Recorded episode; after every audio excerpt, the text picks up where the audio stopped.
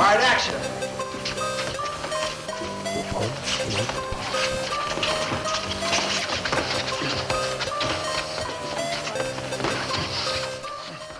Mate, I've, I've, I've lost it all. I've absolutely. You should have stuck to the boxing. I've lost. What were you doing? Mate, there's no guarantees with this. Yeah, uh, at the end of the day, you're an adult. You're responsible for your own money. I absolutely nailed it with the boxing. You, you should have just stuck with that. Missed it, Mac. More like missed it crap. I've got nothing left. I've got nothing left.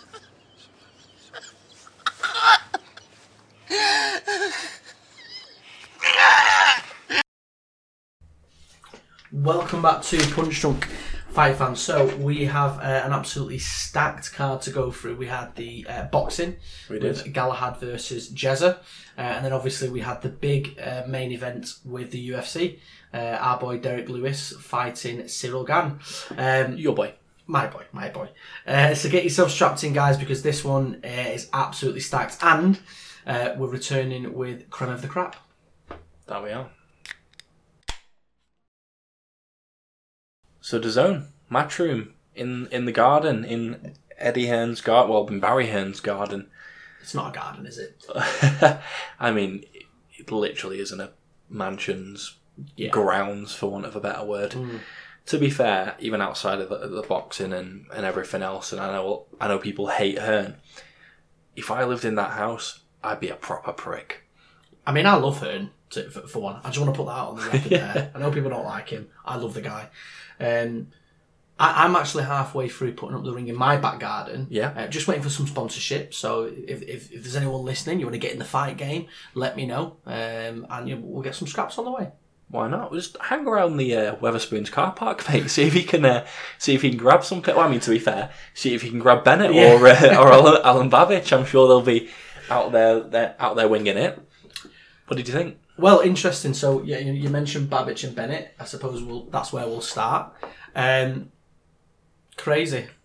And, and all out. I mean, it started off as a war, and then slowly became, you know, your two uncles who have had too much to drink at a family party and have had a bit of an argument. Um, which is what I expect now from all the Babić fights. Yeah. Um, yeah, I mean, I, I mentioned it to you to you earlier. He is literally just a slimmer butterbean. Yeah, Uh, fights exactly the same way, and it's just haymakers and power punches on repeat. yeah. The thing about Babić, everyone said, is he too small? Is he too small? And this was the first time he's fought versus a- a big boy. And you know, Bennett only had the one knockout, but he was you know six foot five. Yeah, make mincemeat of us.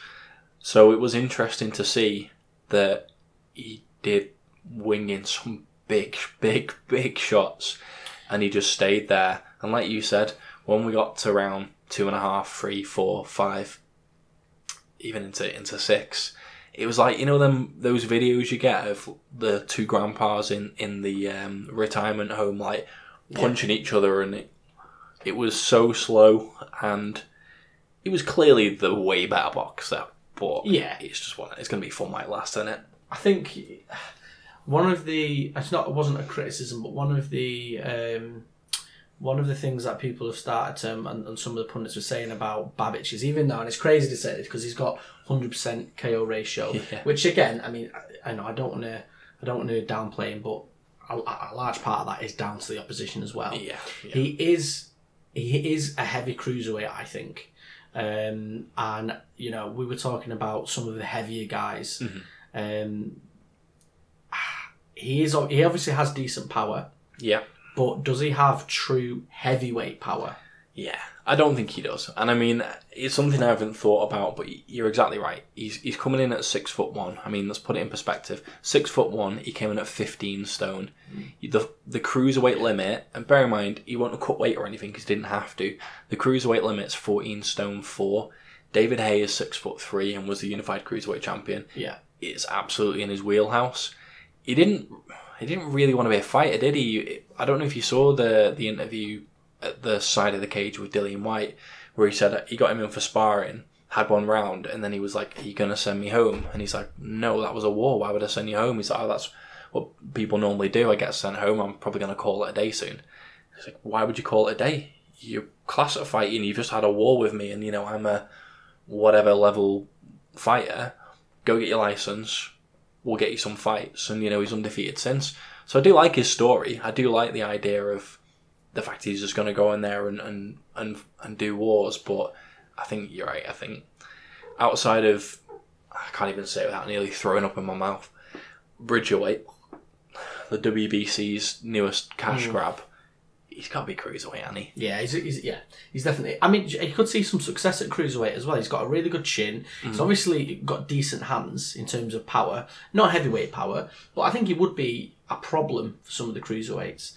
I think there is an avenue for him to him and Dillian Whyte to go down. I don't think, and again, it sounds crazy. I mean, hundred percent KO ratio, undefeated at the moment, um, but I don't think he's going to be a legitimate top 10 contender and he's going to be worrying the, the likes of the boxers in there. But if he can market himself in a way where, and exactly how Butterbean did, where he's just fighting these crazy, entertaining fights.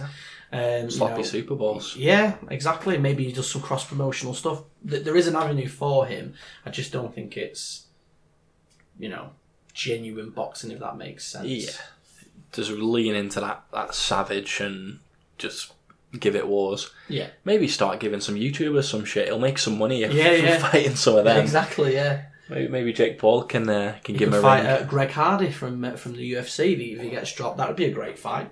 I'd pay for that. Yeah, I'd pay yeah, for that. yeah. To be fair, that, that wouldn't actually be a, be a bad fight. I suppose in terms of analysing the fight, there isn't really. If you've seen a Babić fight before, it's very similar. I think the only difference is uh, Bennett um, had a decent chin. Yeah. You know what? He did throw some good combos for a guy that, that literally just wings in hooks. There was, and you know, he, he did that. Um, Mike Tyson, you know, hook to the body, uppercut a couple of times, and you know, some decent stuff in there. He was changing pace, but like you say, it was it was just the same thing as always, except for it was a bigger guy that took longer. He absolutely gassed out Yeah. but loved it. I was absolutely edge of my seat cheering, "Go on, Babić!" And then afterwards, Lady Babić says yes to him, Yes. down on one knee. Why wouldn't you? What a man. Um, but no, I think from the first three rounds really excellent, and then from there fourth round onwards was, was literally like watching um, people for you know inside of Wetherspoons fighting. Yeah. To be fair, I think over he a would be generous for the for the first three. I mean, two and a quarter, and then then he slows. But I loved it. I want to see more of it. It was a little run of decent fights, to be fair, on, on the card. I didn't go in with the highest expectations. No. just because there weren't a whole heap of names. There weren't. That was proper Preston, that one. There weren't a whole heap of names on that card. But uh, going from that into Wardley Nick Webb, Yeah. that on paper could have been a, a sloppy, great fight. My thought process coming in is we all know Nick Webb's a bit chinny. Fabio Wardley isn't the most polished. I don't want to say he got rocked in his last fight, but he hmm. certainly took one on the chops. Wasn't winning, and when he took one on the chops, come swinging, and off the back of that, you know, stop the guy. So I was thinking this could be a proper war. Yeah. I mean, he's, he's only 26. He's still a young guy. He is, yeah, yeah. Um, And, and obviously Nick Webb kind of on the other on the other end of that. Not old, but you know, 33. Um, he's fighting a guy. You know, Wardley's fighting a guy who has more experience than him. Um, you know, I suppose Nick Webb has. I think he's lost three times now with the Yeah. with this loss as well. So, you know, sometimes that can be a little boost because he's been he's had that experience, and that's one thing that pre-fight he was saying that you know I am the more experienced fighter. He was on a on a bit of a run as well. I mean, don't forget he got put to sleep by uh, Dave Allen, Yes. White Rhino, which if you follow him on uh, Instagram, you would see two three times a week. You know, it's a great knockout. Dave loves it, but he was on that four win streak from there, and Wardley chased him. He's been badgering him on social media trying to trying to get him in there. Yeah. It was it was a good good thirty five seconds. I think yeah. I, I mean, it had a it had a lot in it for one round. I Yeah. think. Um, Nick Webb started off really well. He was really aggressive. Took the centre of the ring, leading with the jab, a couple of one twos, and th- there were points where you thought, okay, if he can carry this on, Yeah. this you know it could be quite a fairly dominant fight.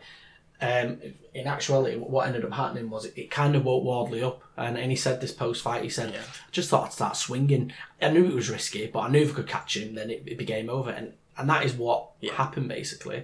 Um, as soon as Wardley upped the tempo, up the power punches, Mm-hmm. um, Webb just couldn't hang with him. No, exactly, exactly. And again, another fighter. Wardley is young. He is also training out of the uh, Whyte camp, Mhm. so he's going to get some quality, quality sparring. Well, it depends, doesn't it? Because if he's wearing that hat, the bucket hat, he's not going to be able to see him, is he? he's not going to be able to coach him, is he? He gets extra roadman powers when he wears that height. that e- extra street fighting. Yeah, 10, 10 power. Yeah. yeah, yeah. But you know, if if you're going to be fighting out of any camp that you think, for a guy who, like you said, then he thought I'm I'll just start swinging because I've taken one. Outside of maybe Derek Chisora, Dillian Whyte's probably the only other person in the UK that's got that grit digging style. Yeah. I don't necessarily think he should lean into that. You know, he's six foot five, quite an athletic bloke. He could probably get some decent fundamentals and grow into it. I wouldn't want to rush him. He is ranked eight. Well, I say ranked eight. If we go off BoxRec, he's ranked eight in the UK, Yeah. which is quite high up there. You know, early thirties in the world rankings. Yeah. There's some big fights coming up. Yeah, Webb was Yeah, a, was a good domestic one. There is some decent fights for him. If he hadn't retired, I'd be saying, and I'm I, I'm not saying on retire, but you David Price, something ar- around that level would be Yeah. something that you'd be looking for next. Great way to, to really make a statement and get into Yeah. yeah in, in, into those top rankings. I think he started slow against Webb. Uh, that was his main issue there. He was a little bit. He seemed a little bit Did hesitant. his last fight though? Exact Yeah. same thing. It's almost like he knows he's got. He came to the spotlight. He doesn't have the same fundamentals, but what he does has he, he's good at, and it's almost like it hits the point where he's getting hurt or getting shots landed on him, and he just goes, "Fuck right, okay, let's throw some punches," Yeah. and he can bang. So you know, yeah. it's worked for him. Worked for him twice. Yeah. Maybe there's a future between him, him and Babić. I doubt it. They're in the same camp, but you know, What be a good fight. So I think we know we- we've mentioned what's next for Wardley. Obviously, uh, hopefully another big domestic clash, Mhm. maybe against Price. Who knows? Um, but what about what about Webb? The only fight I can see, I say the only fight I can see. Last time he lost, he's fought versus three, four people that let's let's be honest, we've not really heard of. They are journeymen, but he's beat them, so he could always go that route. He's always going to get work. He is a bit of a, a domestic name. I wouldn't say he's a gatekeeper, so you know when people are up and coming, he will be able to s- step in so long as he's healthy. Mhm. If I were him, I'd try and get a couple of, of wins under his belt. Mhm. I'd throw the rematch versus Dave Allen. Dave Allen's been out of the ring for a while. He's Yeah. making his comeback a little bit later on this year. Mhm. You know, it's going to take him a little bit to get in, in shape. He obviously hates the fact that he was knocked out. Sparks. Yeah, the chances of him getting balled out like that again with Hollywood over, you know, overhand right like he did, probably slim. It'd be a decent fight. Yeah. I'd still favour Allen. It's an easy. I suppose it's an easy one to promote as well, isn't it? You know, there's a bit of bad blood there now, especially with the the Yeah. knockout. Absolutely. Um, yeah, I can see that. That's a good shout. Yeah, we'll go with that. Yeah. I suppose we should move on. We'll go to um, our main event from uh, from the um, Matchroom HQ, yeah, which was Kid Galahad yeah, Barry. versus Jazza Dickens. Um, two of the best names in boxing, and I mean the names. Yeah. Um, decent fight, especially if you're a Kid Galahad fa- uh, fan. Not so much if you're a, if you're a Jazza fan. Yeah. You know what? I was absolutely blown away by the amount of people who were tipping Jazza Dickens going Mm. into this. We put poll up, he'd come out the favourite going into it, more people did. The amount of people, even just down to when the scene Galahad on the scale saying, he looked gaunt, he looked drained, or I think, you know, Jazza will get to him later on. Different fight than the first fight, which it was, but I mean, Kid Galahad, if you actually look at his record, 28 and 1, and that one was an absolute farce of a robbery, if you ask me, Mm. where he should have won, won the belt. He's undefeated. He's not looked bad in any fight since. I don't get what people were looking at where they thought that Dickens was going to win. I think it's that old kind of mentality where people fall in love with the underdog. You know, Yeah, everybody wants the underdog to win, Yeah. and it was a nice story. I think, you know, especially in the build up and the promo. I think people, I won't say fell in love with him, but I, I think people re- could relate Yeah. to, to his story, and obviously, you know, the fact that he did go on that little run. Um, He did. He did. It's strange because for a 30 year old, Mm. he seems a lot longer in the tooth. Yeah, I mean, it's funny because when I was watching, when obviously when I was watching the fight, they were mentioning his age. You know, Oh, he's not got quite got. You know, they were saying he's not quite got the speed anymore. He's you know he's getting on. He's thinking, well, thirty isn't too old. And Kid Galahad's thirty one. So and and again, the speed was there for for Galahad. So yeah, Yeah. I'm not. I think I think I think what he's doing now is he's picking his shots a little bit more. Um, unfortunately, it, it, the accuracy wasn't there, and I think Kid Galahad's defense was decent as well. Yeah. I I, was just able to pick him off. I think credit to, to Galahad as well. The fight that I'll keep saying was, was a robbery. His issue versus uh, Warrington was that he was back foot counter punching, and for me, he was landing the cleaner shots, but he wasn't aggressive enough to win some of the old school judges that weren't seeing Yeah. the clean shots. They were just seeing the forward action from Warrington that wasn't landing. It was almost as if that lit a fire in him, and the whole fight he seemed to be going forward, putting it on him, landing some decent shots. Like you say, his defense. He comes from the Wincobank gym. Every you know, Naz, Brook, Yeah. you know, all of those fighters, uh, the guys, have got that kind of semi Floyd Mayweather elusive like slip shot defense that you know you can see a, a Wincobank bank fighter just by watching him. But it, I don't want to say it was a mismatch because it was um, UK one versus five. If you're looking in the IBF, it was uh, two and three. Sorry, one and three. Two was vacant. Yeah. But it, it looked in physically in the ring, it looked like a mismatch. Yeah, absolutely. I think um, I think Dickens is a fan- will you know is now especially a fantastic domestic fighter. Yeah, You know, within the UK scene, I think I know I know this was a domestic fight, but I think Kid Galahad is on, is on an elite world class yeah, level now. yeah, yeah, yeah. Um, and that is not to take any, anything away from Dickens because I think he's a great fighter. He's just not world class. Mm-hmm. No. And you could see that disparity in the ring. Yeah, and you know what? He's a Scouser. Scousers stick with Scouser. Scousers stick him in Liverpool. He's always gonna sell. Yeah, He's always gonna sell. hundred percent. I mean, Galahad, like you said, world level. For me, beat Warrington. He's picked up this belt now. Yeah, he was saying that he wanted to unify. It was actually it was, it was quite nice because obviously um, the late great Brendan Ingle passed away. It was last year, and this is the last fighter that he trained. So it's the last champion that he he has made, and obviously yeah, he's made a lot of champions. But he was saying, "I want to unify, not for me. I Mm. want to take his legacy." And show that he's made, you know, a multi-way class. uni- unified champion. yeah, And I almost feel like when people aren't fighting for themselves or they aren't fighting for money, they're fighting for something else. Mm. It gives them that extra level. bit like Khabib with his dad. He wasn't fighting Yeah. for him. He was fighting to prove his dad's fighting style. It's you one know the sorry, one of the best boxers of all time, Mike Tyson. Yeah. you know when he fought when he was fighting for uh, Cus. because yeah, absolutely. Um, and then uh, again, a completely different, not a different fighter, but he, he had that complete different mindset and different attitude when when obviously uh, When he died. yeah, Um, so yeah, hundred percent, I agree with that. Yeah. Um, I think Kid Galahad though, as uh, you know, I don't think we're going to see that. He's you know that massive change. He's thirty one now, very experienced. He's at obviously at an elite level. So I suppose one thing to finish on is for, for both fighters, what what's the next um, what's the next step? So short and sweet for Jazza. Back down, maybe try and pick up a British title. Mm. There are some decent fighters coming up. For me, Galahad's the more interesting one. Yeah, he's obviously picked up the IBF title. Last week we saw uh, Kanzu get knocked out to lose the regular title. So there's Leigh there, there's the domestic fight. yeah, Both of those matchroom fighters, so that should in theory be an easy fight to make. I'd love that. Yeah, um, I don't see Leo coming back down, so I don't even see the point in throwing his name, in, you know, in there. I don't think they've wheeled Gary Russell Jr. out for his one fight a year where he looks fantastic.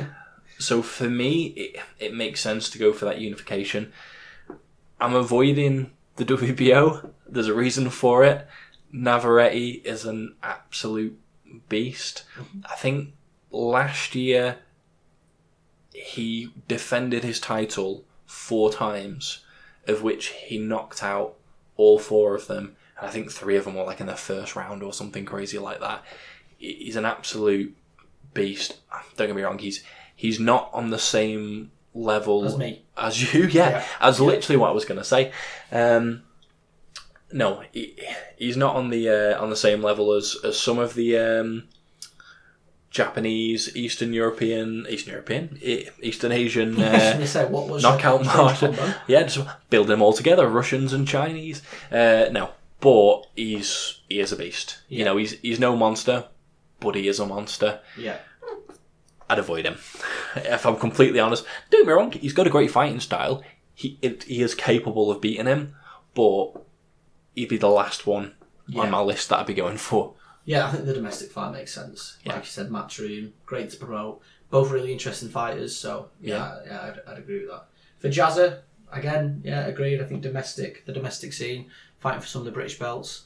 Um, he obviously he's three. What is he? Three and zero now. Uh, well, zero and three for, for, for the titles now. So I think those dreams are gone, unfortunately.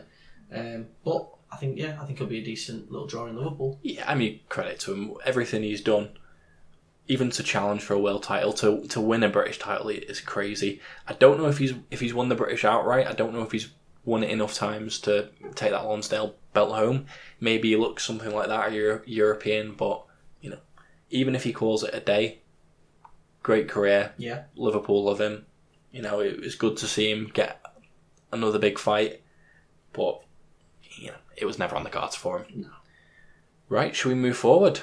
Yes, um, we're moving forward to creme of the crap, uh, which we know last week we didn't cover, and I'd like to give you a reason why, but I'm going to let Mule give you the reason why.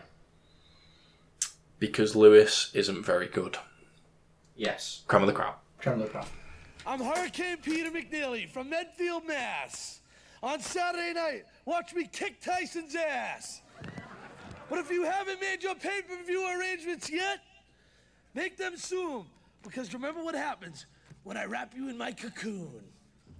You'd have a big dump in your pants. Okay. So obviously, if we go off the poll, mm-hmm. I am two and 0 undefeated. Mm-hmm. I did say last week that we're uh, gonna try and make that tough level four and zero. I might try and stretch that now to a uh, Ghana uh, seven or eight and zero, but we didn't make the draw. So let's start with the draw. Yep. So I did you go? You went first. I went last. first last So time, I'll yeah. go first this time. So do the customary shake.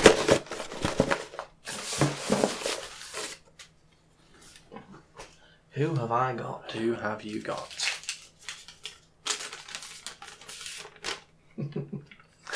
I've only got your golden prince Anthony Joshua. Are you, are you are you sure you're going to be okay trying to, to beat AJ? Because I know how you feel about him.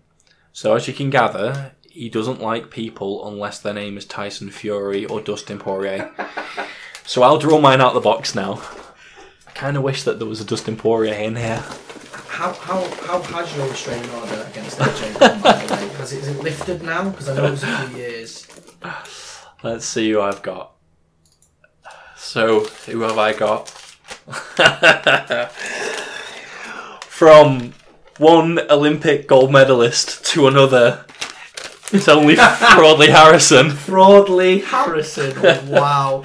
Um, a fight that I would actually absolutely love to have seen.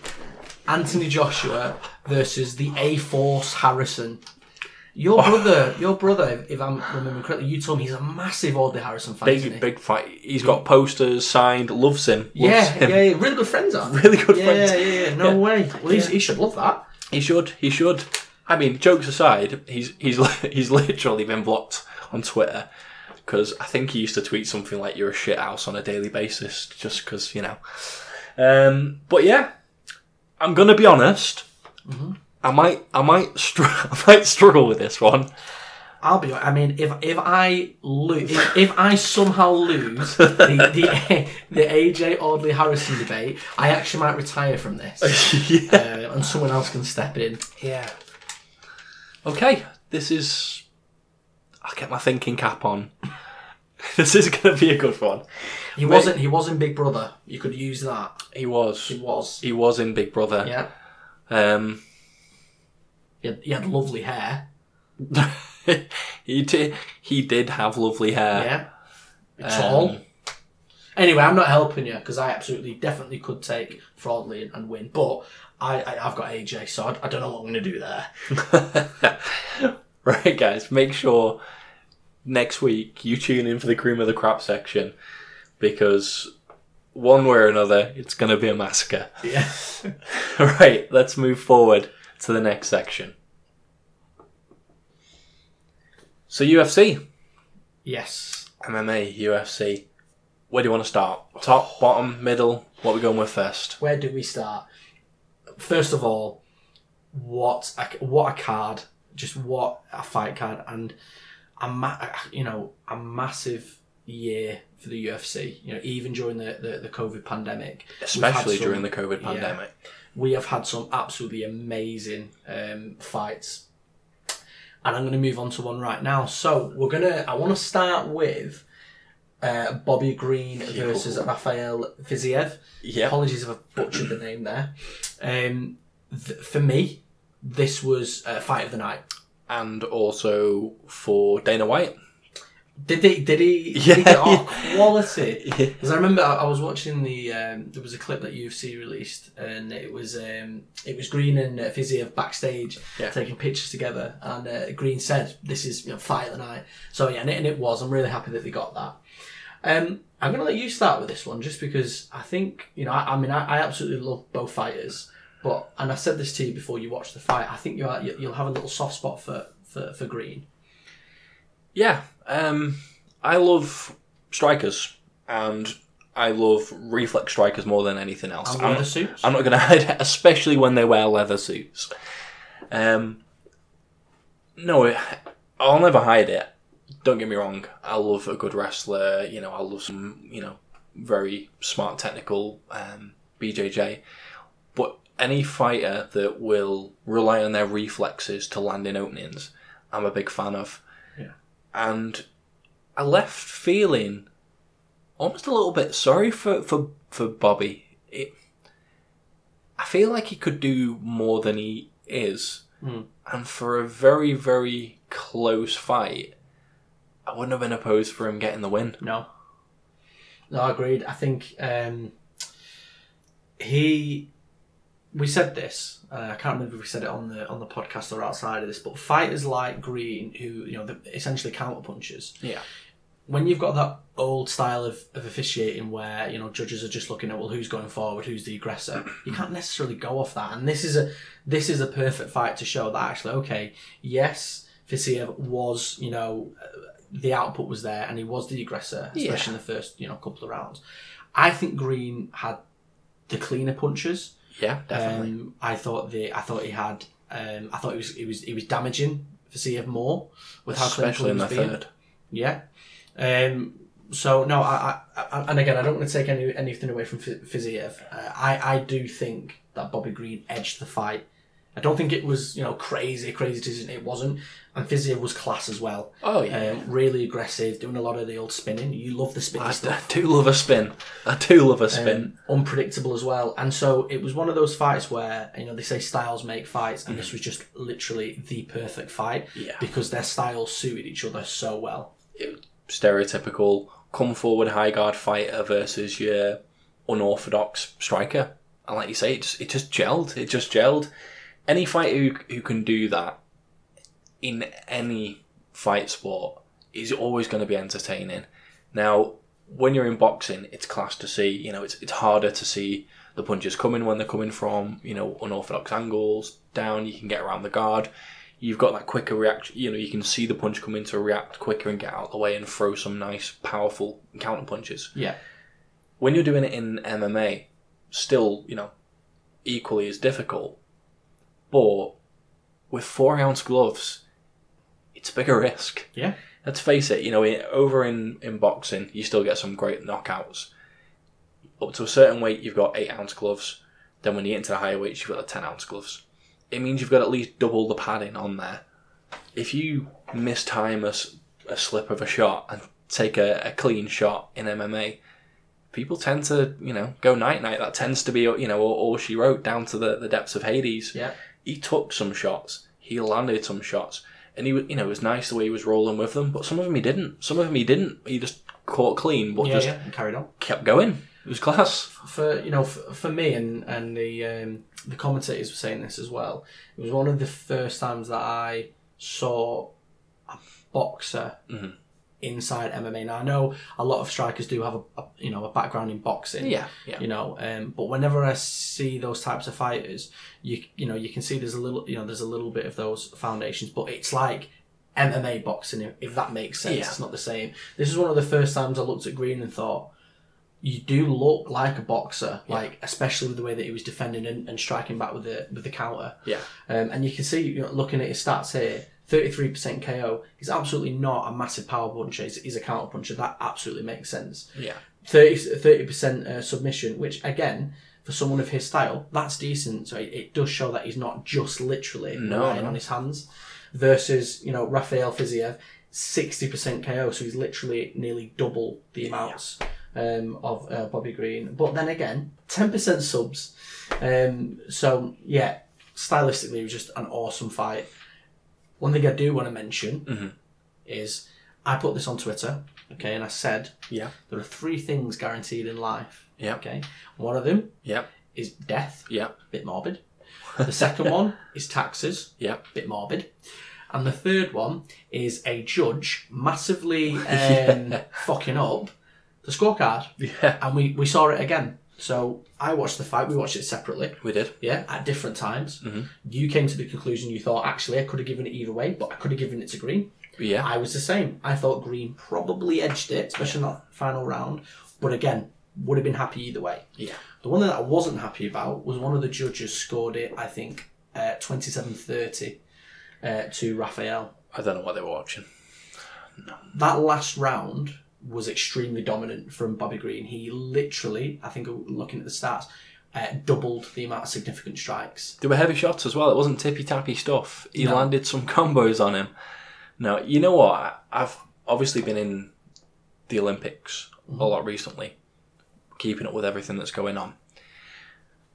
The Olympics did something interesting, and it. You'll have to bear with me here because this is absolutely relevant to what, what I'm about to say and what we're talking about. After Rio, the Olympics nearly got dropped because the governing body who dealt with the Olympics for boxing almost weren't allowed to come back. And the reason for that was because of all of the horrendous decisions that the judges made. I mean, even go back and watch Joe Joyce versus Tony Yoka robbery wasn't the only one. It, it was there must have been brown envelopes going everywhere. Yeah. So they set up a committee. They made this boxing committee and said what we're going to do, how we're going to fix it, and it was people from gymnastics and all sorts of stuff. And you know what the first thing they did was fired every single judge and referee that was at any of the previous Olympics Amazing. and they went out and they looked and they found new referees. How much have you heard anybody talk about the Olympics and say it was a robbery, this happened, that happened? Whereas if you think compared to previous ones, No, I, I mean, literally at the moment, um, one of the guys that interacts with us a lot on uh, Twitter, he was saying it as well. It, you know, that scoring wasn't even the worst decision of the night outside of UFC. I think there was one in uh, in boxing as well, which was absolutely horrendous. Um, it's the same judges and referees, though, isn't it? yeah, They- yeah, they yeah, same organisation, same judges. which is crazy because it's a different sport that's scored differently. But that's what I'm saying. Who who who is reg- I mean, who is sitting them down and getting them to explain the thinking? Like, what is your thinking here? Because I think if you'd have sat the like, I don't know the name of the judge that gave the 30-27. It was the 1st I'd- one. Yeah, I'd have absolutely loved to hear the reasoning. Yeah, we've said Like- it before. Even referees, get them on. Yeah, Stupid decision. You stand in front of that, that press. They ask you questions, and you and you tell them. yeah. If you can't hack that as a job, find a new one. There was there was a lot of um, it's been a big talking point, which is good. Which is, and as awful as it sounds, these judges, the more that they do this now, I think there's more of a spotlight now. Yeah. Because you know we had it a couple of weeks ago where Ngannou was coming out, you know, champion of the UFC, saying this is literally destroying fighters' careers now, and Literally. it needs to be reviewed. Yeah. Bobby Green was upset initially, and afterwards, I think he was happy. Obviously, he wanted fight the night. He got that. Great. Um, but you know, I, I, again, was it a loss? Probably, probably not. So it's it's these fine margins that are costing, Yeah. um, you know, rankings and Yeah, for someone like Bobby Green, 27 and 12, unfortunately for him, it, it doesn't really change the trajectory of his career. They can run it back. But you make that kind of dubious decision with someone who's 7 and one you know, 12 and 2. That could be the difference between sending them towards a title fight and sending them right back to the bottom of the, you know, bottom 15, bottom 20, and them having to spend the next three years climbing up. And in MMA, anything can happen. You can get caught and knocked out. not even in MMA, but I think one of the most famous ones was Bradley and Pacquiao. Yeah. I remember watching that fight. My dad is a. I'm, I'm a massive Pacquiao fan, but my dad is a huge Pacquiao fan. We Yeah. were watching that fight. Great fight. Um, yeah, great fight. Um, scorecards came out and it was a- an mm-hmm. absolute robbery. well, that was the one that they, they got five independent judges without sound to go and listen to afterwards. And they listened to it and said, Yeah, we all give Pacquiao. What are you going to do? Nothing.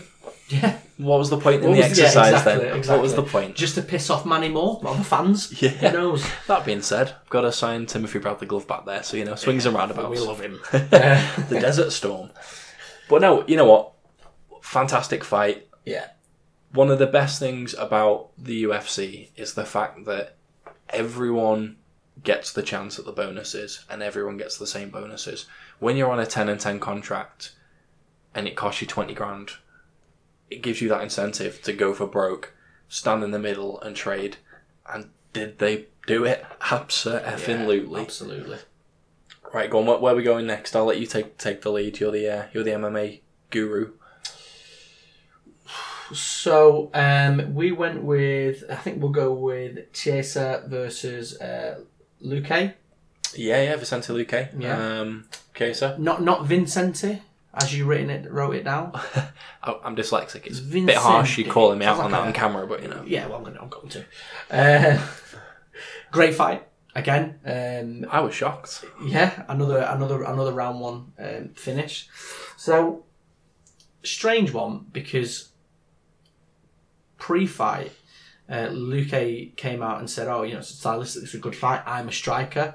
You know, he's a grappler and a, and a submission expert." And obviously, it panned out the opposite. Yeah, I think every press outlet did exactly the same. You know, boxer puncher versus uh, submission. I mean, Chiesa zero percent knockout, sixty one percent submission. Yeah. It's what everyone thought. In think- fact, when I saw the result, bear in mind, guys, unfortunately, uh, I couldn't watch them live and I had to watch them back and I'd seen the results. I had it back to front. Yeah, was- I, I thought Chiesa had, had, had subbed him in the first round, just naturally when I saw submission. Yeah, you can't last past 10 p.m. You can you? um, absolute lightweight.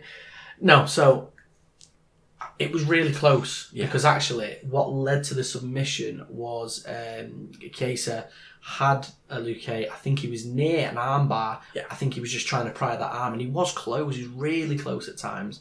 I think he also had him in a rear naked choke. That again, he managed to. Yeah, he's, they scrambled out of it. He And was close, that. Yeah, yeah, yeah. So as part of his his his, his defence, he managed to uh, end up on top, and then obviously um, worked his way around and, and got the stoppage. Um, Yeah. with a, it was a choke, wasn't it? Yeah, I mean, you're gonna have to forgive my pronunciation here because I've only ever read it, but it, a bra- Bravo choke, which is the same choke that he won the last fight with. Yeah. So for a guy, you know, Thirty-eight percent I was gonna say, he's known as sixty. What was it? 60, 61, yeah. 61, yeah. he's known as a striker, obviously, 52%, and he can bang. And to be fair, it was him striking on the feet Mm-hmm. that ended them going to the ground because of the fact, you know, he, he was Yeah. doing well.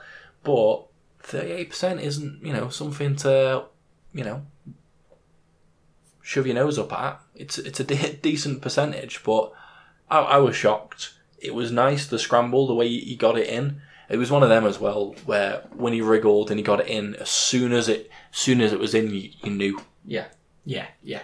You can tell, can't you? As soon as they get under the chin, it's, it's pretty much game over. Yeah. As long as you've got you know decent strength in the in the old arms, you'll be fine. Um, well, what's next for, for both fighters here? I mean, it was. I think it, this was um, a big fight in terms of you know they were right next to each other in the rankings. You know, uh, Chiesa was ranked number 5 and uh, Luque was ranked number six. So obviously, you'd like to think Luque is now going to be probably maybe enter the, the, the top four, top three. Yeah, yeah. Well, I mean, if you look up and down the rankings, you know, Usman Covington's been signed.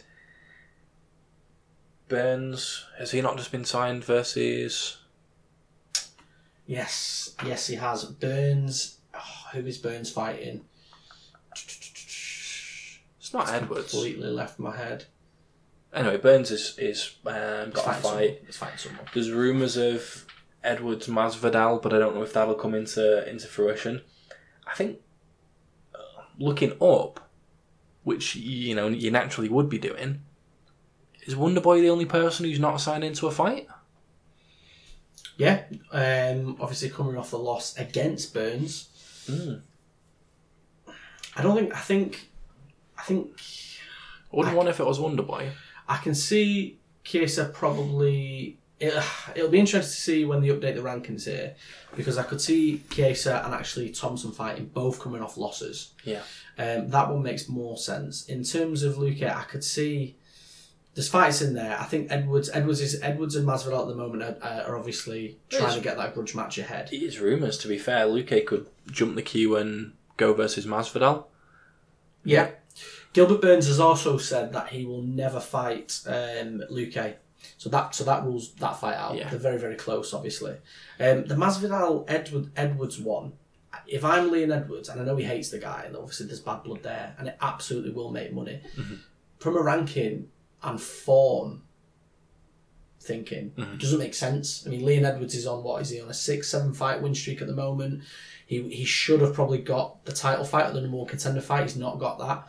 So for me, even though it makes sense for Dana, that doesn't always make sense for the actual rankings. So for me, Masvidal and Edwards, that's not a fight that makes sense. For me, it makes for Edwards. I think it makes more sense than it does for Masvidal in the sense of you're exactly right. He's on that massive streak, and he still can't get a title fight. He's just fought versus um, Diaz, and everyone's still saying well, he got rocked in the last round rather than he smashed him to pieces for you know four and three quarter rounds. So if he can go in and look convincing versus a name like Masvidal, that's you know this this sport, it's almost like ancient tribal stuff. You know, where you cut the head off the person to take his power. If he beats Masvidal, he's not going to take his audience, but he might get a bit more of a following and a bit more of a backing and drive for that title mm-hmm. fight. But as Masvidal, outside of the fact you you know you pieced him up backstage, you know it, it's not going to make you a ton of money.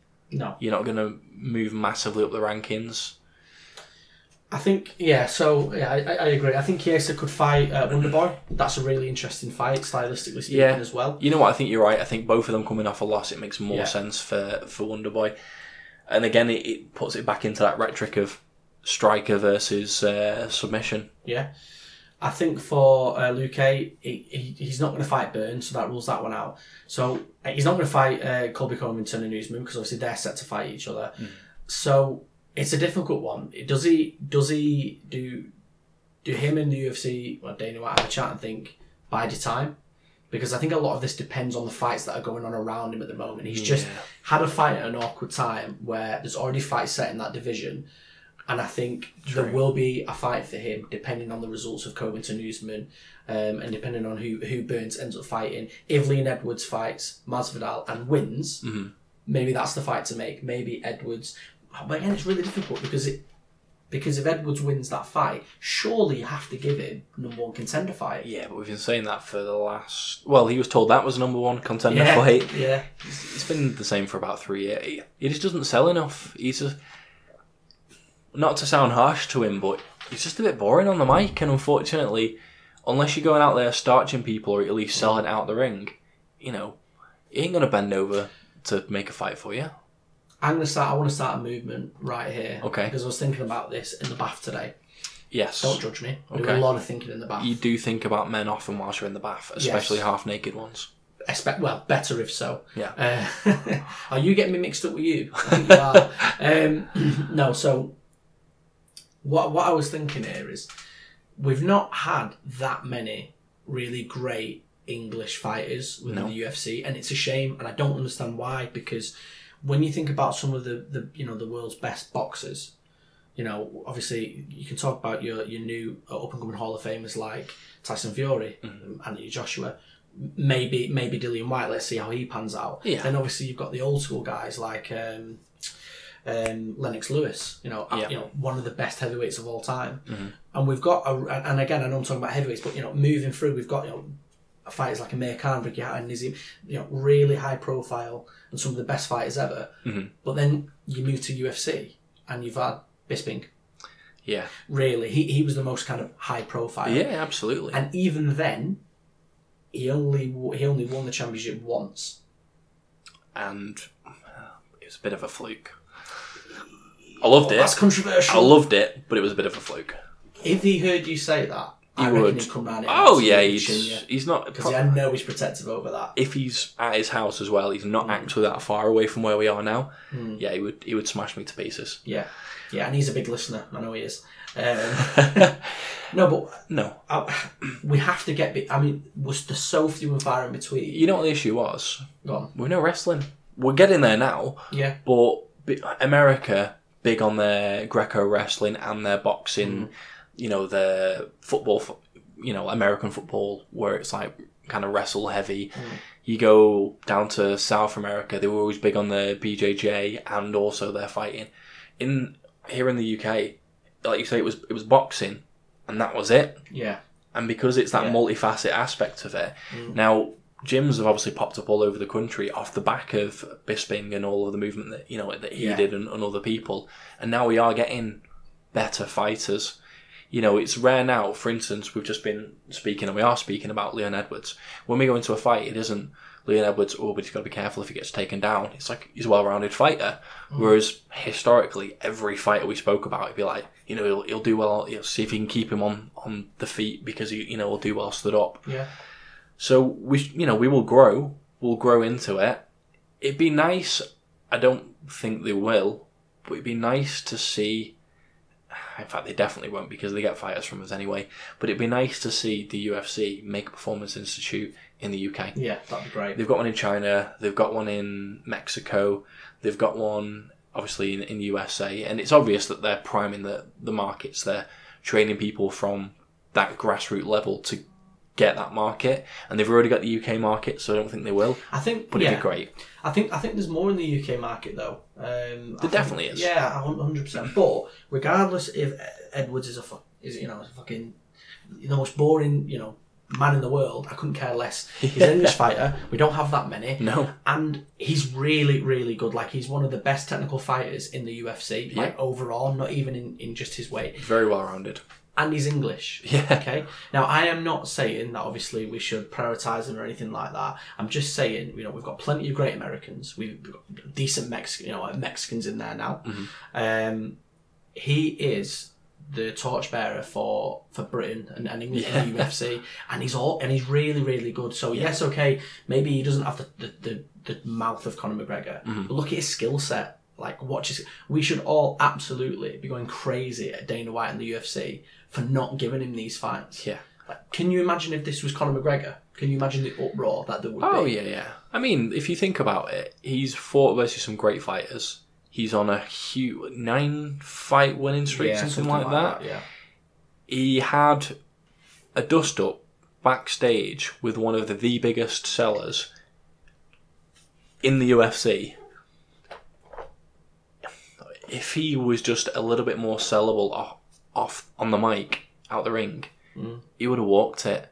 And he's starting to get there, you know, like put some respect on my name and all this other stuff. Whereas it, used to be very much, you know, I'll see what my coach wants, I'll see what my manager wants. He's learning it, but yeah, absolutely. Let's let's start this Let's get the movement going. The Leon Edwards movement. hashtag King of the not North, King of the Midlands.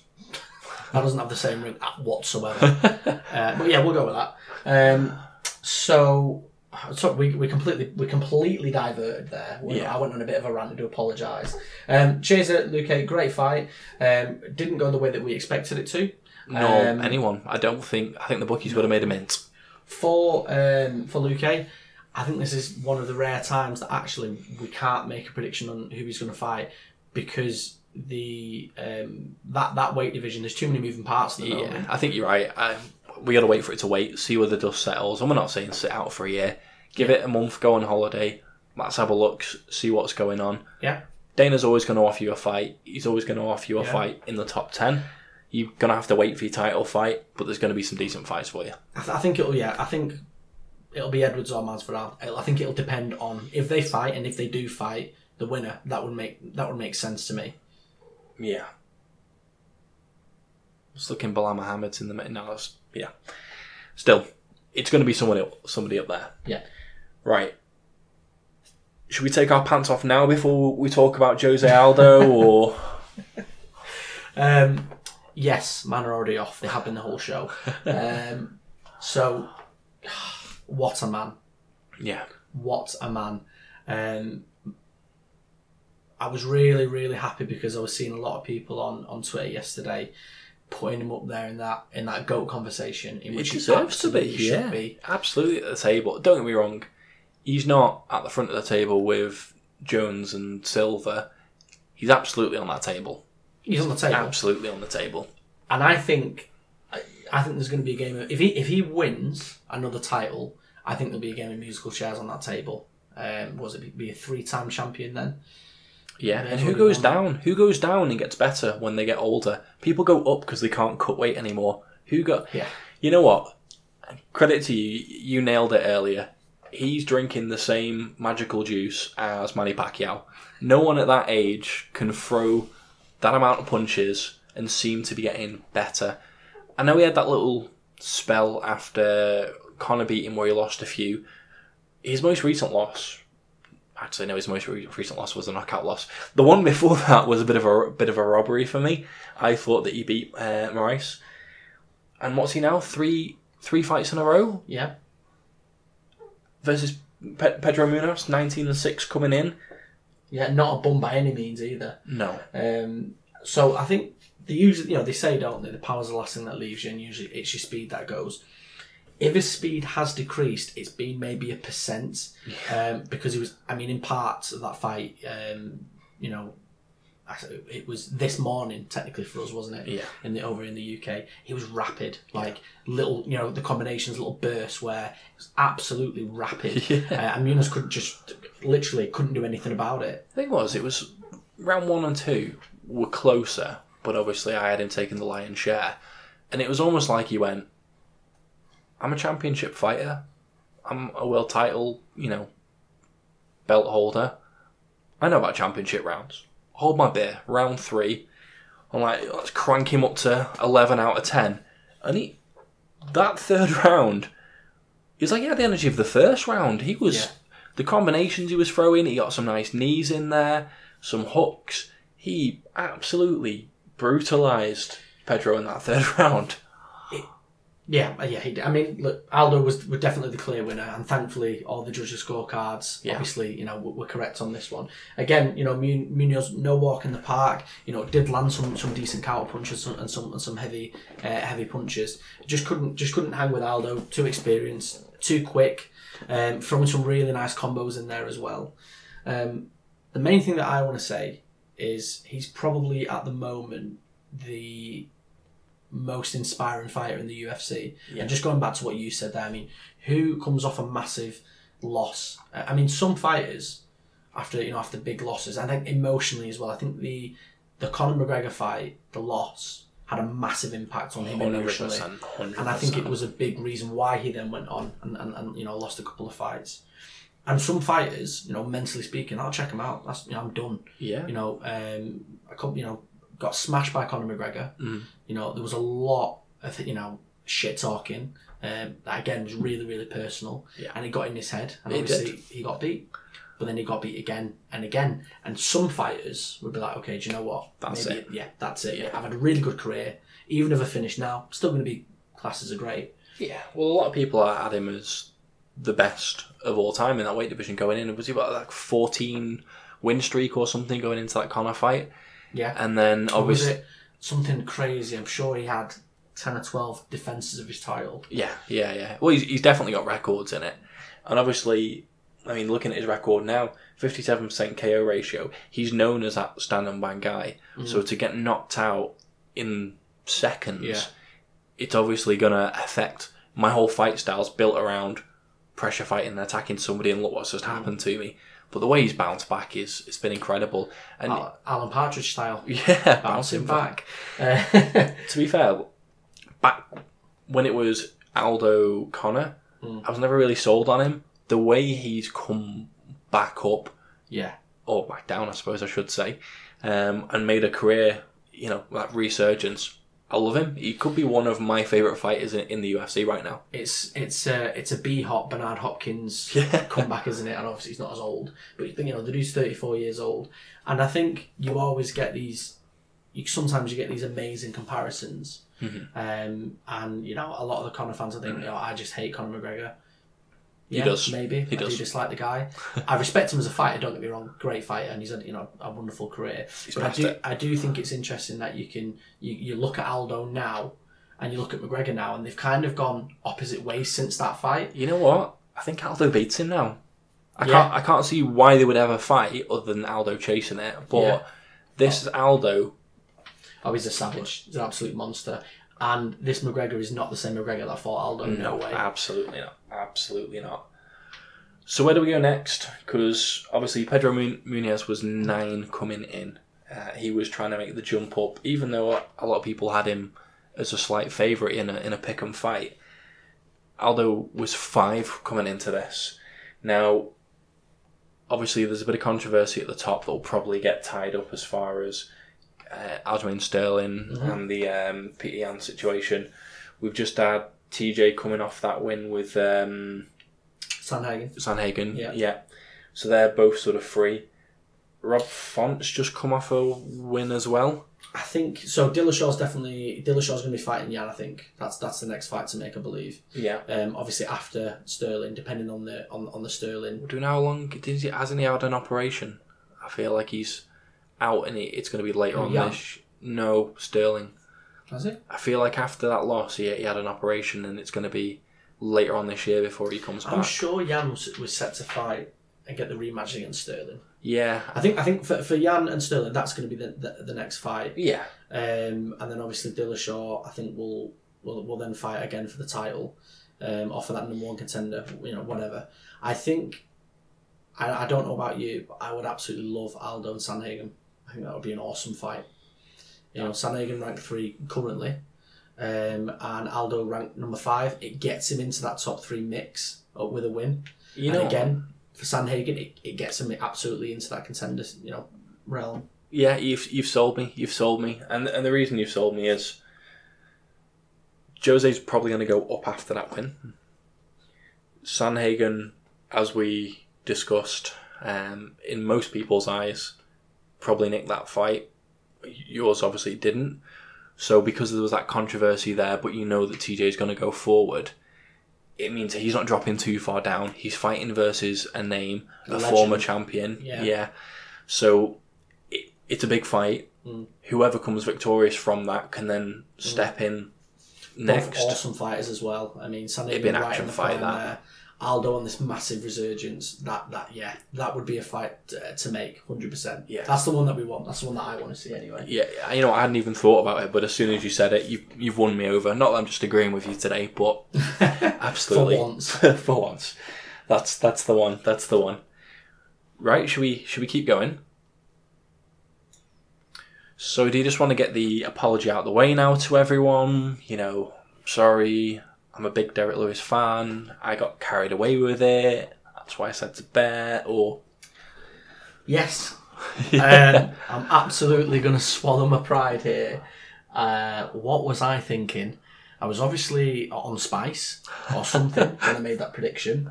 Um, no, I think I was. I like Lewis. We all like Lewis. Yeah. We all do, and we know he's always got that puncher's chance. And I fell in love with that completely. Yeah. Um, you know, and, and to be fair, not just me. I was listening to to Bisping. He, he was, you know, Camp Lewis as well. He did, and a he few did, other yeah. people were. So it wasn't just me. Okay. No. However, yes, I do feel stupid after after the fight. Hindsight is a bitch, as they say. Yeah, you know what? It's easy easy to say it looking back because for me, and I know we discussed this earlier, but he has, you know, four performance of the nights, three fight of the nights. When he's fighting versus lesser fighters and he can just give windmills, he, he knocks them out. Yeah. And then it was almost like when he stepped up, he lost. But then he stepped up versus Curtis Blaydes, and he won. Mm. And there was almost kind of in your head, sort of that little voice going, "Oh, oh, is he better than we thought? Yeah. Can he can he land versus, you know, the the better fighters?" I'll be, I'll be completely honest. I thought no. I thought Gane was. It's easy to say now, but he was gonna kick the leg, get in and out, doing those little combos. I thought he might have rocked him and then choked him. That was what I thought. How I thought it was going to end. Yeah. A kind of stumble, you know, get on top of him, you know, get a nice choke in there, but he just didn't turn up, did he? I'm going to be brutally honest here now. Mhm. Tough love time. Mhm. I love Derrick Lewis Mm-hmm. as a person. think he's very funny. I know he does a lot of work, um, you know, around this community. Uh, He did, yeah. massive. Especially during the tornadoes. Yeah, during the uh, the flash floods and, and, and whatnot, the hurricanes, Mm-hmm. Hurricane Harvey. Love that. Commend it. Yeah. Um, as a fighter, he and it was it was re, you know I real I realised fairly quickly on in that fight yesterday he's not a world class fighter, uh, and I know people some people would be like oh was he ever well maybe I mean he was in against world class opposition and he was fair and okay, um, that will go down and I put this on Twitter yesterday. That might have been one of the weakest um, contender interim title shots I've ever seen. Yeah. I think he, I think he finished on three significant strikes, which, if you're a fan of Derrick Lewis, and I am, that's not good enough. That that you know, if you've paid, you know, people are paid, and especially in America, I think it's it's higher in America. Yeah. If you've paid you 40 50 60 dollars to watch Derrick Lewis fight, I'm asking for my money back completely. I know Ciryl, I'm not, and I'm not, and I'll, I'll get to Gane. Oh yeah. yeah. I'm not taking any anything away from Gane. I know he's a, a dangerous fighter. Um, just didn't do enough. Wasn't on the front foot. Should have been on the front foot. Um, I think everybody was expecting. Oh, he will rock him here at some point. He, he'll get that big hit and it'll shake him, and it never came. I think, like you say, Gane deserves a lot of credit because he absolutely controlled the pace, he controlled the range, and that was what won him the fight. But if you look at all of Derrick Lewis's fights, if anyone tries to control the range, if anyone is is apprehensive about his power and isn't going to go in there and trade with him, he doesn't really know how to make the different the distance himself. I mean, his his biggest win, in Ngannou, it was almost the same fight, except call it a win. yeah. But you know what I mean? It was a very, very similar fight, except for technically, uh, Gane's a better boxer, so he could get in, land a few combos, get out, move away.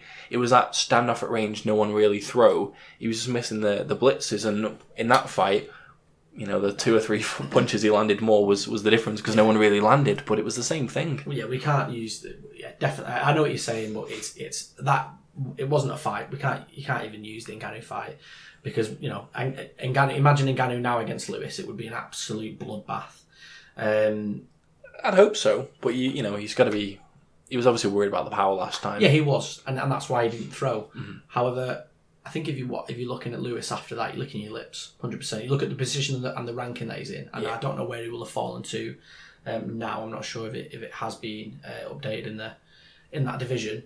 Um, there were talks of him fighting Jon Jones. I mean, that's gone. That's got to be gone now. There's there's no way Derrick Lewis fights Jon Jones after that.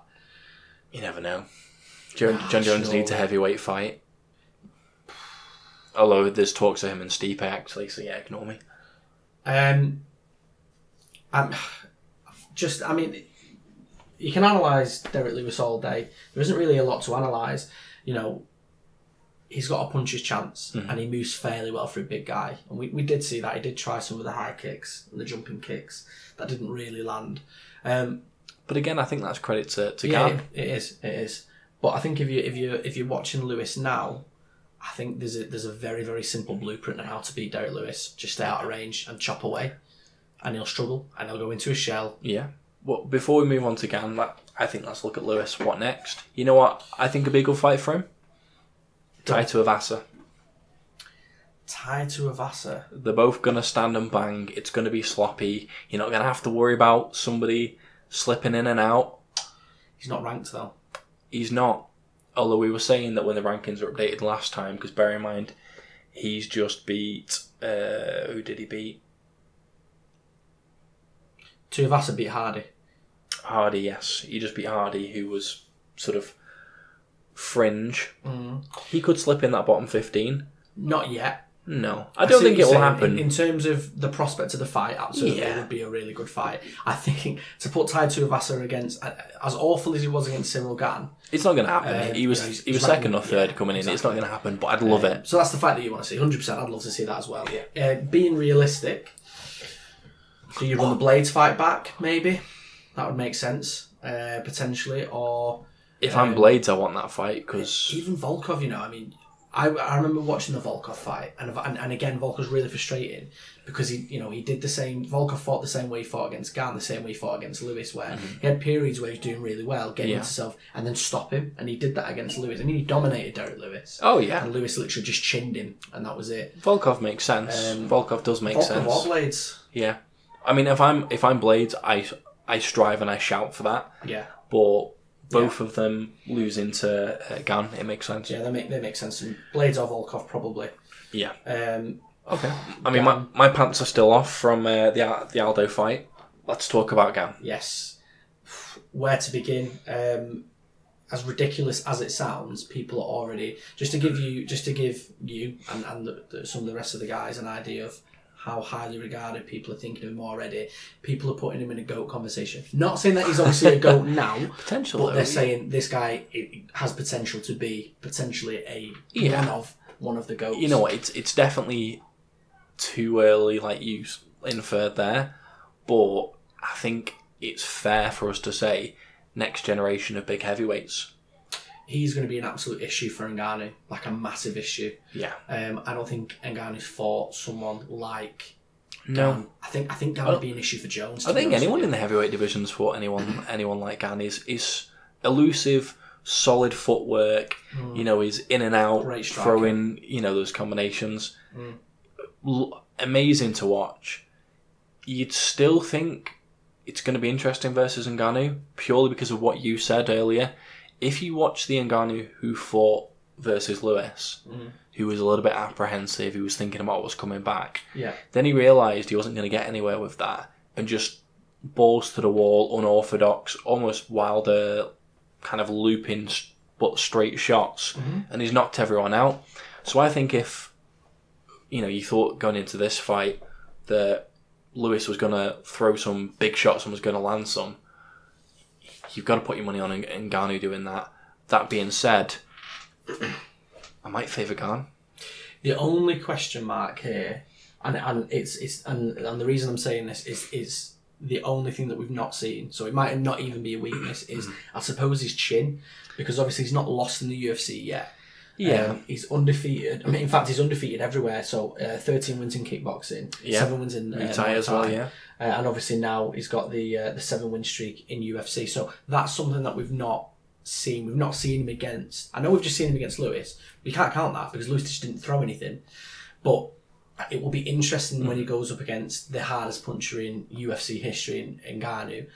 Can he? Will he be able to take that power Yeah. or not? I think that'll be the difference. I, for me, I, I'd very much count the last fight because I think he, he made Lewis not do it. no, Um, yeah, I, I just mean literally yeah. seeing him eat one of those punches. ch- chin wise, if he was fighting next versus any of the other heavyweights, I'd say absolutely. You know, we've not seen it. I think you could literally be an actual metal tank, and if you took a shot from Ngannou on the chin, he would still Yeah, manage to, to, to knock you To out. Knock you out, yeah, hundred percent. But you know, technically his footwork is is great. He has got submissions on his record. I mean, he's he's thirty percent submissions. Yeah. We've not really seen him versus a wrestle heavy, dump you on your ass, you know, ground and pound. Yeah. Cormier, I know he he wouldn't be great anymore, but like a Lesnar, I'm literally wrestle heavy, gonna take you down and try and try and smash Yeah. you. And but there isn't really anyone in There isn't. in and around him. Not at the Lewis, um, great takedown defense, but he's not a wrestler. No. Uh, Stipe Miocic again, big stand and bang guy, uh, and obviously Francis Ngannou, the biggest standing gang, Yeah. stand and bang, sorry, uh, man in the world. So in terms of that, he doesn't need to worry about that now. He's put himself in a position where I am fighting stand Yeah. and bangers, and I, I do have an advantage here because of that. the thing is as well, styles make fights. We've said it a few times in this. If you look at that, Mio- Miocic, almost like a uniform boxer, almost a bit Klitschko like in his boxing style. I think Gane peppers him in and out and smashes him to pieces. If I'm mm. honest, which yeah, is I agree. but the unorthodox power of Ngannou is intrigues me. Mm. That's a great fight. I mean, some stats they, they were mentioning on the fight announcements. I'm sure you, you guys heard it, unless you had the the fights on mute. And obviously, we can take that a step further now. There's only been four people who, in the heavyweight division, won their first six fights in the UFC. Now, bear in mind, um, Gane's now at seven. Ngannou, who won his first 6 then lost, went on to win a, a belt.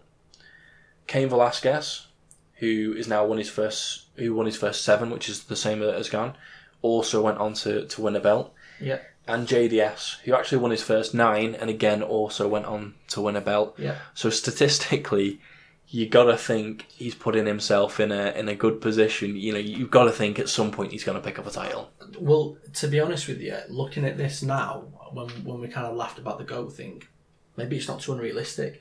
I mean, he's got seven wins now. If he beats Ngannou and takes the title, he'll have overtaken. He'll have overtaken Ngannou. He'll have overtaken. Um, was it Velasquez first 7 He's he's drawn with uh, Velasquez at the moment, and he'll be one fight away from Dos Santos with it with it you know with the title. Yeah. Um, be interesting because Velas- um, JDS won his first nine, and between him and Cain Velasquez, sort of traded wins to, to win the title between them. yeah, So matching that and then going on further. But I mean, if you look at it, you you favour him against Stipe.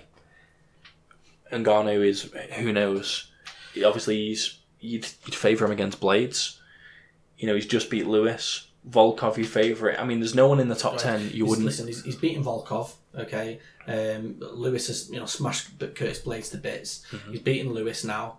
Um, so uh, he's won the he's won the what is it the interim Yeah, the interim now. So he's guaranteed now. He's basically the number one contender. He's now guaranteed essentially to fight Ngannou. yeah. Um, What about terms of- Jones? The thing is, Jones is one of those fighters, and he's got that mindset. You could literally never see him again now from this point. There's literally no guarantees. Yeah. He's a millionaire. Um, he's at a deadlock with Dana in the UFC because he wants to be paid more. Probably rightfully so, to be fair. Um, he doesn't need to fight again.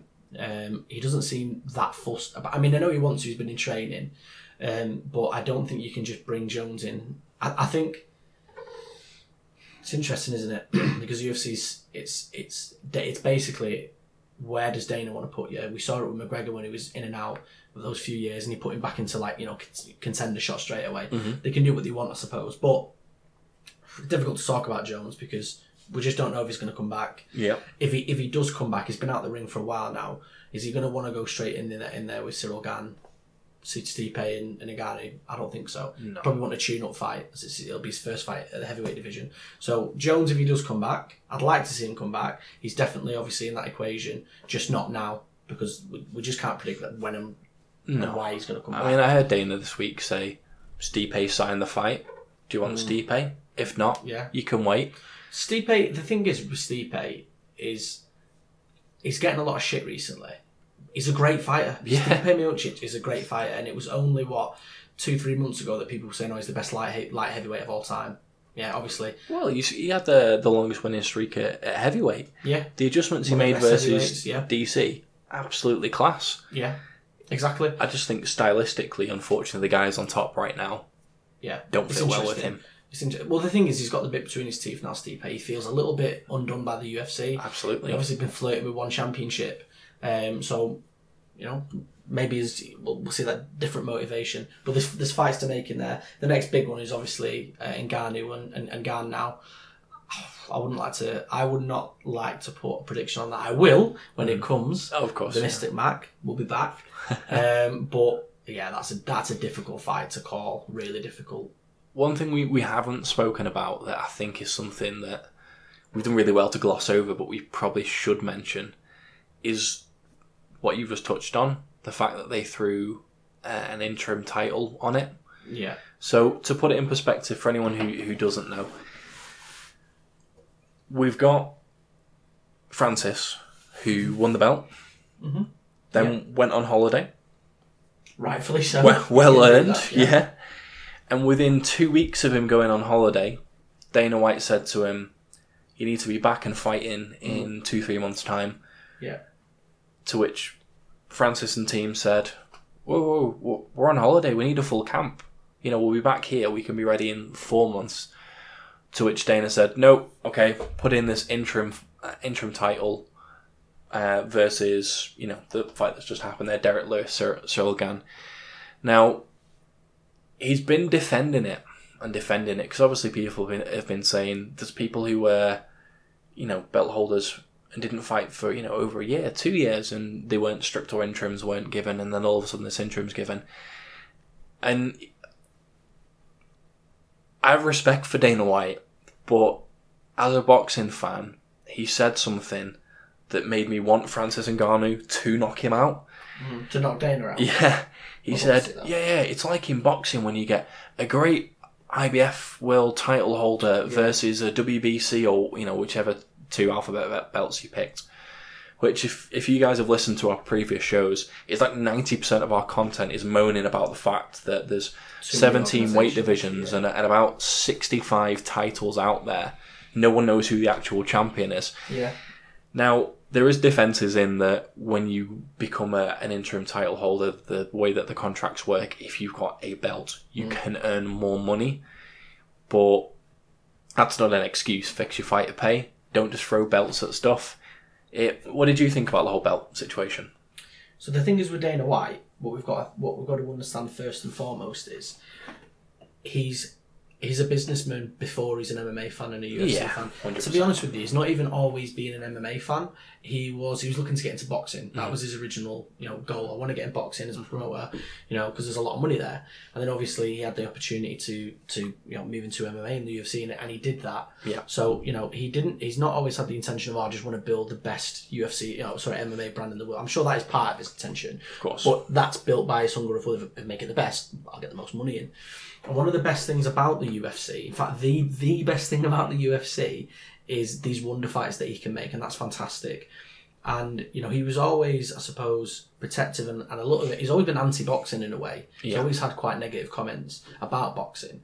But I think he's starting to realise now, oh, actually, I can make even more money if I start throwing in these crazy, you know, uh, these, these these interim and, and champion and weighting fucking belts. And we, and we see it in boxing. We absolutely hate it. You know, you've got your your super, your regulars, fucking, um, and you know, baddest baddest motherfucker belt that he brought in, and everybody was like, "Oh, that's class." But you know what? I enjoyed that bit of novelty, yeah, hundred percent. I enjoyed it, but interims, and all this other stuff. That was the start of it all because Yeah. as he did that, as he made the baddest motherfucker belt, yeah, it probably he probably thought I could keep doing this. I'll make an interim belt. Francis Ngannou, um, bef- his fight, I think he was what four months was his last fight, four months, and it was like okay, um, interim title. There's going to be an interim uh, bout between his Yeah. sorry his last fight He was and up until now. told within two, three weeks. Yeah, that's when obviously that's Yeah. when we were talking about it. Um, so Dana White's just he's seeing the money now. He's seeing the opportunity of okay, I tell you what, we'll, we'll, we'll start having interim uh, interim champions, and it's dangerous then because Mm. there's nothing stopping him from adding more and more and more belts. No. And it's even more dangerous in the UFC because who's there's no one to stop Dana White. Yeah, Yeah, he he literally makes all the decisions. I know I know obviously he's got his superiors above him, but we never hear anything from them. It's just always Dana White. because it, is he, he's the decision maker and the more i think about it the more you're right. There was something that I heard a while ago, and I, I chuckled to myself. But you saying that now is kind of putting it into perspective. They made a, a subtle change from saying the heavyweight champion of the world to the undisputed heavyweight champion of the world, the undisputed middleweight champion of the world. Mm-hmm. And I laugh like, of course they're undisputed. There's only one belt. More. Yeah, it, it worries me. Will I still watch it? Yes. Is it still the best MMA organization? Yes, For now. For now. And I love the UFC, and I'm saying that. Yeah, but it worries me. It worries me. But you know what? Still, to kind of track back, I enjoyed the fight regardless. Great performance by Gane. Yeah. Exciting to see what happens next as far as obviously he is going to fight versus um, Ngannou. Yeah, 100%. Both French speaking. Do they proper a, a, a cage underneath the Eiffel Tower? It's legal now in France. And Both fighters obviously sparred with each other heavily. Yeah. Both former, you know, both trained by, at least one point, both trained by the same coach. Obviously, Gane's has stayed there now, and um, and Ngannou's gone to the, is it, the yeah, the Couture. yep, Extreme Um, Couture. Yeah, so that'd be really interesting. I think they know each other really well. I think Ngannou's developed, and and so has Gane. So Yeah. you know, even though they they'll probably think they know each other, obviously there's going to be little variations now. So very interesting fight, and we'll be covering it, of course. yeah, be fireworks whilst it lasts. So I mean, that's it as far as the the main fights. Mm-hmm. Should we move forward? Yeah, let's go on to uh, The Daily Dosser. Daily Dosser. Dosser. He's a dosser. One dosser. That's all he is. You're a bunch of dossers. So a lot of news in the uh, the world of the the Daily Dosser. Let's flick open that Daily Dosser newspaper. And quite a few questionable uh, dossers that are out there, unfortunately, this week. so I'm going to start with the Olympics just because I think it is a good story as far as how we finish. So for anyone who doesn't know, we have taken the, the biggest haul of medals that we, that we ever have. Congratulations to the guys. Two golds, two silvers, and two bronzes, which in the Olympics is is not an easy easy No. thing at all. I mean, there's only actually one um, country that's above us, and it's the country that's whole sport setup is designed for amateur boxing, Cuba. Four golds, no silvers, and a bronze. But you know what? Some of the people that I, I shouted out have done really, really well. So uh, Galal Yafai has managed to bring home a, a gold. Bear in mind, he was uh, seeded 12th coming into that tournament. He's had some really, really hard fights versus number one seeds, number two seeds. And, you know, to bring home a gold, fantastic. We've got uh, the first Welsh female uh, Olympic gold medalist. So uh, Lauren Page beat China's Lee. Um, 5 0, all the judges agreed that she was uh, she was victorious. Again, absolutely fantastic there outside of the uh, the world of the Olympics, just to slide a little bit, Luke Campbell announced his retirement. Obviously, he picked up a, a gold medal. Uh, cool, cool hand, Luke. I think he's a little bit underrated because if you actually look, he lost versus um, the Matrix Yeah, and Keanu Reeves. Keanu Reeves, yeah. Um, no, Lomachenko. Um, essentially, he's only lost versus pound for pound fighters, and Yeah. they were they were close fights. But you know, farewell, Luke. You've been fantastic. Hope you have you know a great life with your family. I believe he's looking into coaching and, uh, and a few other things. You things. tearing up? You tearing up right now? I am. I am. Gonna write him a love letter later. Just getting some tissues. The other other main things to to come from. Kell Brook and Amir Khan Yes, please. both finally both saying they want the fight. Normally one says it, then the other says it, then one says it, then the other says it. It is 35 years past the date that we wanted it.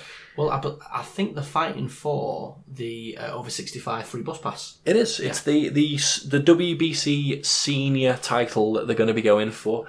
Um, but no, you know what? As past it as it is, I'll, I'll still watch it. still going for that. Yep. On to uh, title talks. Obviously, last week we spoke about the fact that Caleb Plant, Plant and um, Alvarez. Canelo Alvarez, yeah, um, Kid Cinnamon, that, that those talks fell apart, and I wasn't too bothered because talks with Dimitri Bivol were in the works. That step up, um, and those talks seem to be going well. However, the manager of Bivol has said this week that uh, the talks are frozen, and they've been told that is because the talks are back on with Caleb Plant. They're both good fights. I do like the idea of Canelo uh, unifying, but I'll be honest, I would have preferred the uh, the Bivol fight. But hey ho. And the last two bits of uh, news and tidbits before we decide who the uh, who the Daily Dosser is. Um, obviously, not as such news, but Derrick Lewis laying an egg and not turning up has, has got to be in there for his chance at that Daily Dosser prestigious title. And the main one for me, um, the fact that the Tyron Woodley, who is fighting versus uh, Jake Paul, obviously that's linked with Showtime. So over in the USA, Showtime, which is likely then to be BT Sports because of the link between that.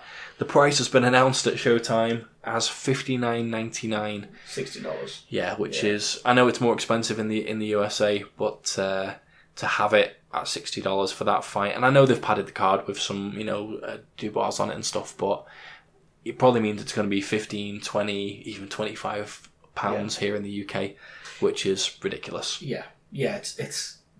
I do feel for you, the, the American guys, because you guys are getting fleeced. Yeah. Uh, and you, and unfortunately, it's not like you really have a choice either. So we're, we're with you on that. We feel for you. We do, we do.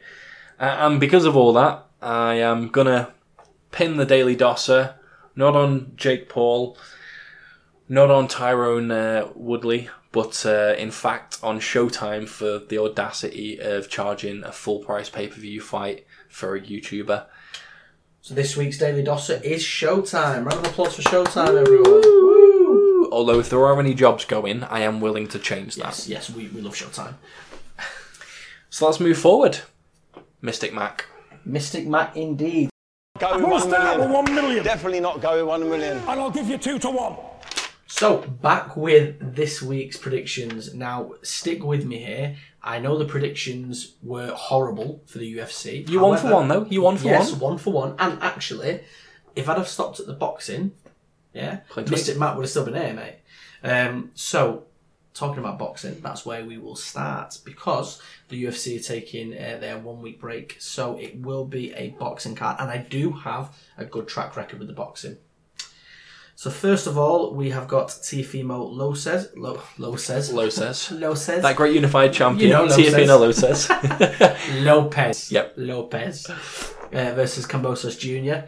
Um, oh, who do I pick? uh, it's a very, very difficult one, this. if I wanted you all to lose your money and be a risky bastard, uh, I'd obviously go against Lopez, but I, I'm- I'm not. I'm not going to do that, especially after this week's predictions. So, uh, 1 to 10, I'm going to go with Teofimo. Yep. I'm going to play it safe.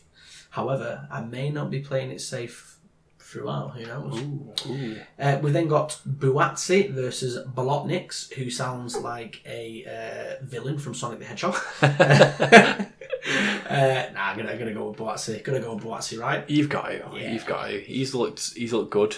Second fight uh, under Abel Sanchez now. Yeah. Be interesting. Uh, he's yeah he's one to eight on William Hill. Um, please sponsor us, William Hill. Uh, you then got Reese Bellotti. The, again, Bellotti reminds me of ice cream or clotted cream. Vianetta. Viennetta, great ice cream. Again, you want to sponsor us? Uh, you then got Raymond Ford, which is one of the most American names I've ever heard. He is American. Yeah, fits. Uh, I was back and forth with this one because Raymond Ford is the the slight favourite here. Yeah, he will. He will be. He's got a better record, but he can't write. But I say that he might. He's his record isn't great, but Now but he can bang. I'm going to go with the Italian clotted cream Molotti. Big Reese Bellotti. See if you can turn back the clock to Big- that 14 fight win streak. What from Watford, I believe. Yeah. which is not known for his clotted cream. I just can't get past that surname. Anyway, yeah, Reese Bellotti, uh, he is a 9 to 4, so he's the slight underdog. However, that will give you a grand total if you're doing an ACCA, which, again, I would do so. Um, we do this through William Hill. Um, again, we're not sponsored by William Hill, that's just how we check the odds. Uh, 3 to 1. So you put £100 down. £400 back. Yeah. Nice. Good, good. Interesting choices, mate. You've gone brave. You've gone brave. £100 gets you £406, and I'm telling you, this one's going to come in, right? The clotted green from Watford is going to take his head off. Mate, he can bang. I love it. He can bang. Let's see if you can uh, undo the curse of going for a big puncher in the uh, in the last bet on the uh, on the accumulator. But you know what? Like you say, one for one. Let's let's let's bring home the uh, bring home the bacon. Bring on the money. Right, well, I will make sure that um, there's no poll this week, but we put the poll out next week, guys. So make sure after the fight fight is finished, after we do next week's, straight to Twitter. You may have seen it last time, so you can get your vote in for Cream of the Crap. yeah. Follow us on Twitter. please follow us on Twitter. Uh, we love interacting with you guys. It's um, uh, one of my favourite parts of this job, I suppose, especially on the big card. So keep interacting with us, guys, uh, retweeting, and we absolutely love the support that we're getting so far. Absolutely. Tell your friends, family, follow us. Let's really drive this this brand forward, guys. The more interaction we get from you guys, the more that we can do this. Yes, 100%. And for us, Yeah, that's everything. So, guys, have a great week. We will be back on, I suppose for you guys, it will drop on Thursday. Yeah. Because we record on the Wednesday. So, we'll be back on Thursday, and I think we're going to be covering the PFL. We're going to be looking at doing the, the Professional Fighters League. So, uh, looking forward to that, guys. Have a great one. peace.